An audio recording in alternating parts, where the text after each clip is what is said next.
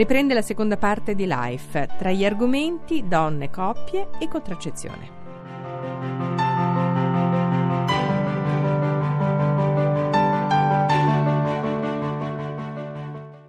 Sono 50.000 le donne che ogni anno si ammalano di tumore al seno, una malattia sempre più curabile. Un ruolo importante è la cosiddetta oncologia integrata, ovvero l'associazione di stili di vita e terapie complementari validate per ridurre gli effetti collaterali della chemio e della radioterapia. Parlarcene è il dottor Stefano Magno, chirurgo senologo, responsabile del servizio di terapie integrate della Fondazione Policlinico Agostino Gemelli di Roma. Le terapie integrate sono un approccio olistico al problema tumorale o, per meglio dire, alla paziente con un tumore, quindi è un approccio centrato sulla persona, ma non deve mai essere disgiunto anche dall'evidenza scientifica, quindi garantire nel percorso di cura, diciamo, tradizionale del tumore anche un'attenzione agli stili di vita, all'alimentazione e all'esercizio fisico, ma anche fornire alla paziente durante il trattamento tutti quei presidi che si sono dimostrati efficaci nel ridurre gli effetti collaterali della stessa malattia o dei suoi trattamenti. Il servizio di terapia integrate della Fondazione Gemelli fornisce gratuitamente alle pazienti una consulenza nutrizionale laddove è necessario e inoltre agopuntura, fitoterapia, omeopatia, riflessologia e poi delle discipline cosiddette body mind che aiutano anche il vissuto di malattia e quindi a superarlo al meglio, e quindi forme di meditazione come il Qigong, la mindfulness o delle arti terapeutiche espressive come l'arte terapia e la musicoterapia. Pochi giorni fa si è celebrata la Giornata Mondiale dell'Acqua, un bene prezioso e come tale bisogna sensibilizzare tutti ad evitare gli sprechi e utilizzarla nel miglior modo possibile, come ci ha spiegato Luca Mercalli, presidente della Società Meteorologica Italiana. Quando noi usiamo acqua non ci rendiamo mai conto che dietro c'è un sistema complesso che parte dalla pioggia e dalla neve che cade sul territorio fino ad arrivare al rubinetto di casa nostra. Purtroppo sempre più frequentemente abbiamo, soprattutto d'estate, dei momenti di profonda crisi idrica con delle siccità e delle ondate di calore che mettono sotto stress il nostro sistema dell'acqua italiana. Ci ricordiamo della siccità dell'estate 2017. Quando si programma l'uso e la quantità e la qualità dell'acqua, però ci vogliono tempi lunghi. Non possiamo risolvere questi problemi in emergenza, dobbiamo pianificarli e costruire le infrastrutture, migliorarle, programmare l'uso della risorsa idrica con tempi sufficienti, che sono anche di anni. Anche queste giornate celebrative hanno un senso, pure nei momenti in cui di acqua non c'è scarsità. La siccità sembra un ricordo, ma è pronta a tornare e quindi dobbiamo prepararci. Donna e contraccezione, la consapevolezza e libertà, con l'obiettivo di incoraggiare e favorire una corretta e completa informazione in materia della necessità di un'ampia campagna educazionale e di sensibilizzazione sul tema contraccezione, rivolta a tutte le donne ma non solo. Parliamo con la dottoressa Manuela Farris, specialista in ginecologia e ostetricia, consigliere della Società Italiana di Ginecologia dell'Infanzia e dell'Adolescenza, la SIGIA. Benvenuta. L'obiettivo è prendere decisioni consapevoli e responsabili in ambito contraccettivo e imparare a scegliere. Ci spieghi perché questa campagna e perché è così importante? Buongiorno a tutti. La campagna è importante perché in realtà le ultime indagini che sono state fatte sia a livello nazionale che a livello internazionale proprio sulle conoscenze che hanno le donne italiane dei metodi contraccettivi ha dimostrato che in realtà le conoscenze sono molto molto basse e che circa un 60%, diciamo per essere precisi con i numeri un 57% di ragazzi e ragazze non usa niente durante i rapporti sessuali. Esistono a questo proposito anche gravidanze indesiderate, leggiamo, che si concludono anche con interruzione volontaria di gravidanza. Questo nel tempo della ricerca del figlio a tutti i costi fa davvero riflettere che ci siano ancora questi episodi, ma soprattutto molta ignoranza sul tema. È così, dottoressa? Assolutamente sì. Esiste ancora molta ignoranza sul tema, purtroppo le gravidanze indesiderate sono un problema che non si può pensare di risolvere completamente, per cui magari l'errore umano ci può essere e ci può essere una gravidanza indesiderata in persone che normalmente sono molto attenti a non avere gravidanze desiderate. Per contro però è vero che i numeri assoluti in Italia di ricorso all'interruzione della gravidanza si sono ridotti da quando è stata introdotta la legge, altrettanto vero è che molte ragazze hanno risposto alla motivazione di non utilizzare un metodo contraccettivo dicendo che non pensavano minimamente di poter rimanere incinta con quel rapporto. Indubbiamente bisogna fare comunque una campagna educazionale, come dicevamo prima, e di sensibilizzazione sul tema della contraccezione. Ad esempio, nell'ambito dei contraccettivi ormonali c'è ancora molto scetticismo nel nostro paese, a differenza di altri paesi invece europei. Il suo parere qual è? Perché? C'è molta resistenza perché passano più facilmente le notizie negative rispetto alle notizie positive,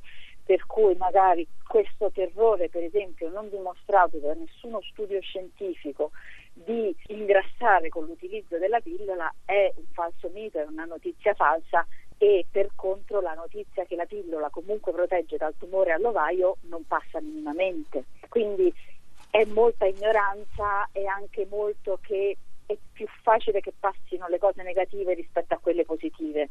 Questo nell'informazione succede, però i giovani utilizzano molto internet, ma non solo i giovani, come fonte per informazione medica. Tuttavia sappiamo, ormai è talmente noto, che si può incappare in bufale, in notizie sbagliate, in fake news. Sulla materia contraccezione che cosa c'è in rete? Voi avete osservato anche questo? Noi abbiamo osservato anche questo e in effetti in rete si possono trovare delle informazioni giuste e corrette nei siti che sono abbastanza istituzionali, perché anche la Società Italiana di Contraccezione ha una pagina Facebook in cui dà delle notizie che sono corrette e aiuta in qualche modo a andare preparati dal proprio ginecologo a parlare di contraccezione. Così come c'è il sito Scegli Tu, che è un altro sito in cui si spiegano tutti i vari metodi contraccettivi, parlando ovviamente di siti in italiano, perché poi ci sono tutti i siti in inglese della Family Planning Association, quindi tutte le varie associazioni anche internazionali o americane o inglesi in cui si possono trovare notizie corrette. Certo è che nella maggior parte dei forum le notizie sono completamente sballate, in alcuni casi sembra addirittura che ci sia quasi una volontà anticontraccettiva in quello che uno legge come informazioni sbagliate. Le faccio un esempio, c'è questa leggenda metropolitana che la contraccezione di emergenza faccia diventare sterile la terza volta che si utilizza, che passa soltanto su internet come informazione assolutamente non vera, assolutamente non dimostrata da nessuno studio scientifico, e addirittura l'Organizzazione Mondiale della Sanità nel suo sito, in un paper che ha fatto specificamente per le donne, spiega che non c'è nessun danno a utilizzarla anche più di una volta nello stesso ciclo.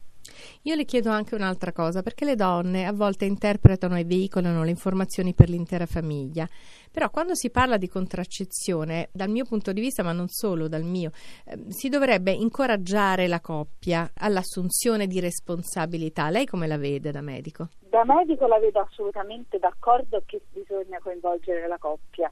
Sono anche una di quelle che però pensa che sulla contraccezione la donna debba fare la sua scelta personale, ossia scegliere per conto suo e condividere la scelta successivamente con il partner. Poi ci sono situazioni in cui va benissimo che la donna e il partner scelgano insieme perché magari hanno un'intesa di coppia particolare.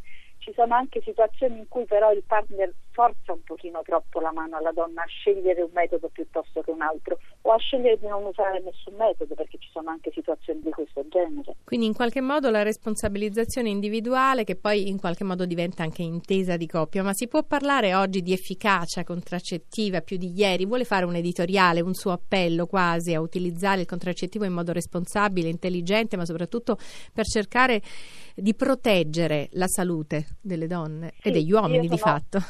Assolutamente, sono convintissima che l'utilizzo di un contraccettivo possa veramente proteggere la salute futura della donna, perché moltissime delle patologie benigne che noi osserviamo sono dovute al fatto che non si fanno più figli o che si fanno in età molto tarda, e la pillola protegge da tutte queste malattie. Ma anche il discorso di una gravidanza indesiderata, comunque utilizzare un contraccettivo per proteggersi da una gravidanza indesiderata è fondamentale, perché il percorso di un'interruzione volontaria di gravidanza è sempre un percorso doloroso per una donna, che se ne dica in giro. Il terzo tema è la protezione dalle malattie sessualmente trasmissibili, perché se per un rapporto fatto malamente, senza protezione, uno poi contrae una malattia come l'HIV che rimane per tutta la vita, per quanto adesso ci siano i farmaci che possono essere utilizzati, è un danno a quella che poi sarà la vita futura di quella donna o di quella coppia, perché se comunque sia c'è un contagio di HIV,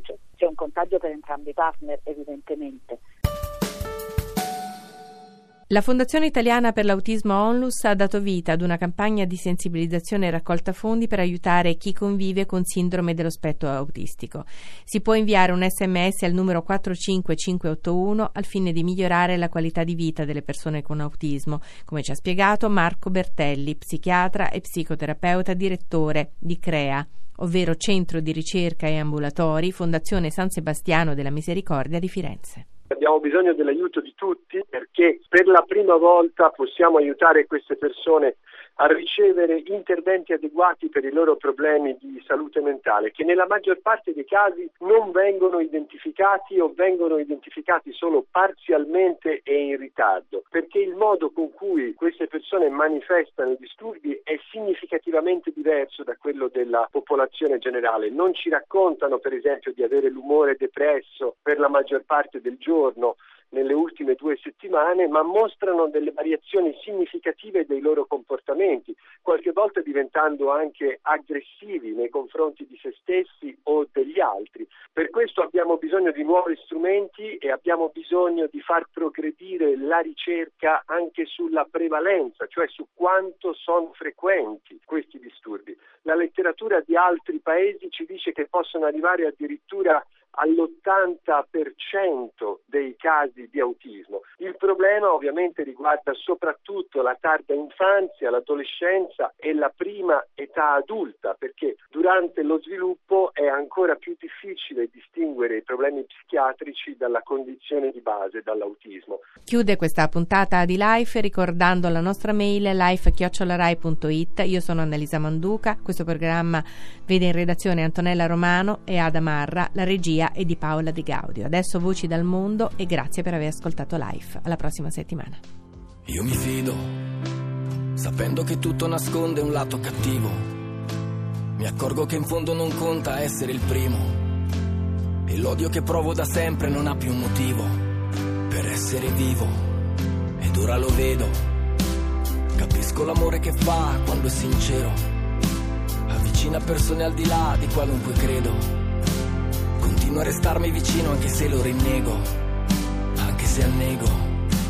Mi ricordo i più piccoli fragili, coi vestiti di un altro addosso, che sembravano bagnati fradici, anche nel mese di agosto. Ed ora lo immagini, perché lo hai visto, ti è successo, e restano le immagini, come fosse adesso. Ed ora lo immagini, perché la violenza che da sempre ci separa e la strada che facciamo soli non ci unisce. Da una parte resta solo chi sceglie di usarla e dall'altra c'è una vittima che la subisce. Ed ora lo immagini che è triste. Ed ora lo immagini che è triste. Ed ora lo immagini. C'è un ruolo aspetta chi vede da fuori tutto quest'odio, difendere chi nella vita non è come loro, pensare che tutto diventi soltanto un lavoro.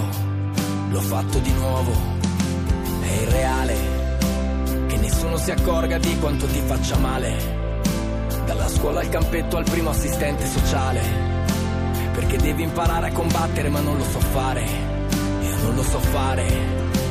Mi ricordo i più piccoli fragili, coi vestiti di un altro addosso, che sembravano bagnati fradici, anche nel mese di agosto. Ed ora lo immagini, perché lo hai visto, ti è successo, e restano le immagini, come fosse adesso. Ed ora lo immagini, perché la violenza che da sempre ci separa e la strada che facciamo soli non ci unisce. Da una parte resta solo chi sceglie di usarla e dall'altra c'è una vittima che la subisce. Ed ora lo immagini che è triste. Ed ora lo immagini che è triste, ed ora lo immagini.